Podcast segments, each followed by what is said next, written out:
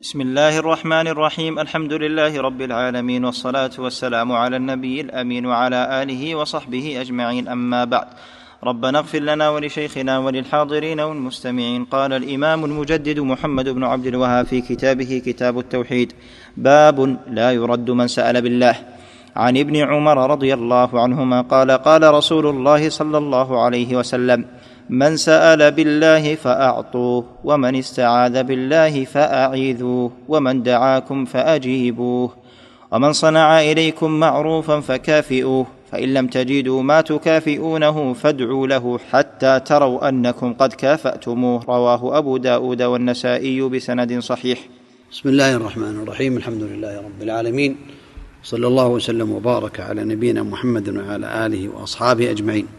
هذا الباب كذلك في أنه لا يرد من سأل بالله تعالى.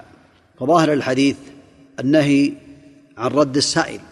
إذا سأل بالله إذا سأل بالله لا يرد.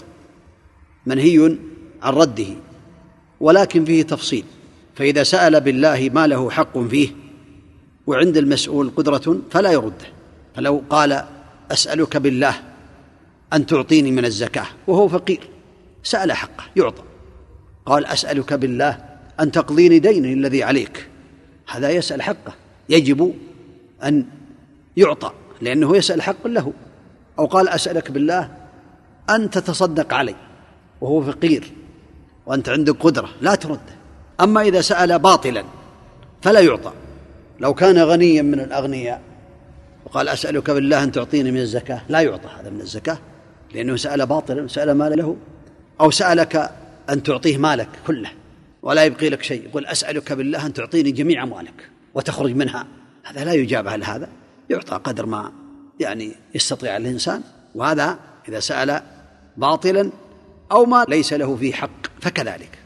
وهذا فيه الأدب وأنه من سأل بالله فيعطى على هذا التفصيل. ومن استعاذ بالله فأعيده. كذلك من قال أعوذ بالله منك أعوذ بالله من شرك فأعده. أو أعوذ بالله منك أن تضرني. فكذلك يعاد. ومن دعاكم فأجيبوه. يعني دعوة لوليمة أو غير ذلك من الولائم سواء كانت وليمة زواج أو غيره فهي واجبة. واجبة سواء كانت دعوة لوليمة الزواج أو غيره. ما لم يكن هناك مانع لأن يكون هناك منكرات في هذه الوليمة ولا يستطيع تغييرها. أما إذا كان يستطيع تغييرها وجب أن يجيب الدعوة وأن يغير وينكر. أو يكون هناك فيها تكون الوليمة من حرام كلها حرام من الربا أو من الخمر أو غير ذلك. هذا لا يجوز للإنسان أن يأكل الحرام. أما إذا كان ماله مخلوط بين الحرام وبين الحلال فيجيب الدعوة. ما دام ماله خلط فلعله يكون من هذا. أما إذا كان كله خالص من الحرام فلا يجاب ومن صنع إليكم معروفا فكافئوه. كذلك إذا صنع إليه معروفا أحسن إليه فيكافئه ماديا. أو معنويا فإن لم يجد ما يكافيه فإنه يدعو له حتى يعلم بأنه قد كافأه. هذا من باب رد المعروف ومن باب الإحسان والمكافأة بالمعروف على هذا الخير العظيم. وبالله التوفيق وصلى الله على محمد. نعم سم. قال الإمام ابن باز رحمنا الله وإياه في شرحه لهذا الباب. ذكر المؤلف هذا الباب لما فيه من تعظيم الله وإجلاله في إعطاء من سأله. وحديث ابن عمر من جوامع الكلم التي أوتيها النبي صلى الله عليه وسلم. عن ابن عمر مرفوعا من استعاذ بالله فأعيذوه ومن سأل بالله فأعطوه. الحديث من سأل بالله فأعطوه تعظيما لله واجلالا له. وقد جاءت عدة أحاديث تدل على كراهة السؤال بالله. لما فيه من التشديد على الناس ولكن من سأل يعني ما ينبغي للإنسان أن يسأل بالله. ليس معنى ذلك قل من سألكم بالله فأعطوه أنه يجوز له أن يسأل. لا ينبغي له أن يسأل بالله كما سيأتي في الباب الذي بعده. نعم لكن لو سأل بالله على التفصيل السابق. نعم.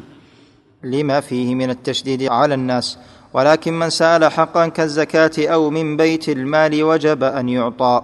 أما غير ذلك فالأفضل أن لا يعطى. ولا ينبغي أن يسأل بالله عملا بالأحد. يعني غير ذلك لو سأل شيئا وهو لا يعني يستحقه. نعم. ولا ينبغي أن يسأل بالله عملا بالأحاديث الدالة على كراهة ذلك. ومن استعاذ بالله فأعيذوه فمن استعاذ بالله شرع أن يعاذ. ولهذا لما استعاذت عمرة بنت الجون من الرسول صلى الله عليه وسلم قال لها لقد عذت بمعاذ أي بعظيم فالحقي بأهلك. فمن استعاذ بالله شرع أن يعاذ إذا لم يكن حقا عليه فإن استعاذ بالله في إسقاط حق عليه فلا يعاذ. لأن الله آمر بأداء الحقوق كما إذا قال أعوذ بالله من أن تلزموني بالصلاة أو الزكاة أو الدين أو الكفارات ونحو ذلك. فإن استعاذ من تولية القضاء مع وجود من يقوم مقامه أو الإمارة ونحو ذلك مما فيه خطر شرع إعاذته. لما يروى عن ابن عمر رضي الله عنهما لما أمره عثمان بالقضاء استعاذ بالله أن يولى القضاء فأعاذه عثمان. وهذا إن صح فهو محمول على أن هناك من يقوم مقامه وكان الصالحون في عهد عثمان رضي الله عنه لذلك كثيرون. ومن دعاكم فأجيبوه لما في إجابة الدعوة من المصالح والتواصل والتآلف والتقارب فلهذا شرعت الإجابة. سواء كانت لعرس أو لغيره وأهمها العرس. وفي الحديث من لم يجب الدعوة فقد عصى الله ورسوله رواه مسلم. فالواجب أن تجاب إلا أن يكون له ما يمنعه كأن يكون مرضا أو بعيدا أو يشق عليه الإتيان ونحوه. إن كان فيها مانع بأن يكون فيها منكر كالملاهي والأغاني والخمر فإن كانت الدعوة سليمة وجب أن يجيب أو تأكد على الأقل لهذا الحديث وغيره. ولا تجب الدعوة إلا إذا خصه بها. قوله ومن صنع معكم معروفا فكافئوه. هذا من مكارم الأخلاق وكمال الإيمان أن يكافأ على المعروف بما يستطيع. إن كان مالا فبالمال وإن لم يكن فبالكلام الطيب والدعاء.